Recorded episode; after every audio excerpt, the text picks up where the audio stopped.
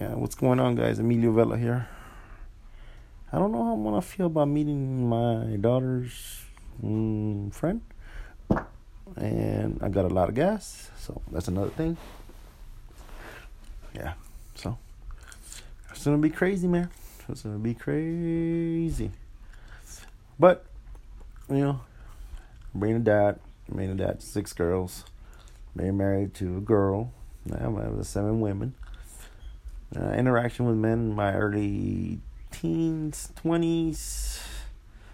Let me say that I didn't meet the best uh, gentlemen, you know, gentlemen. Uh, so they were kind of piece of shit dudes, you know. So I don't know. So sometimes my theory behind meeting men, or most of them, are piece of shits. Well, I'm a man too, so that tells you a lot. Oh, I want to tell you that whenever I see a priest, I mean, I also don't think he's the holiest of the holiest. I mean, they're ever gonna come across somebody holier or holier. I think you're talking about Jesus, and if you want, it doesn't get no holier than that. Man and women are flaws, you know. They have a lot of flaws, you know, stuff like that. So that's what I think. Uh,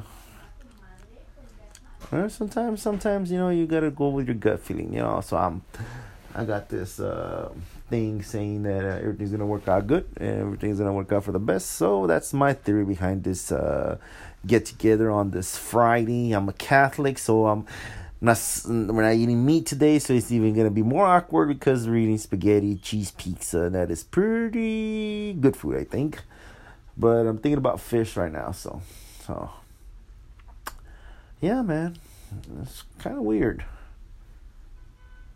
All right sounds like my daughter is home and, and with two sisters, and then she took her to Baskin Robbins, and yeah, you have. I, I, I think I think it's gonna work out pretty good. That's what I think. All right. Mhm.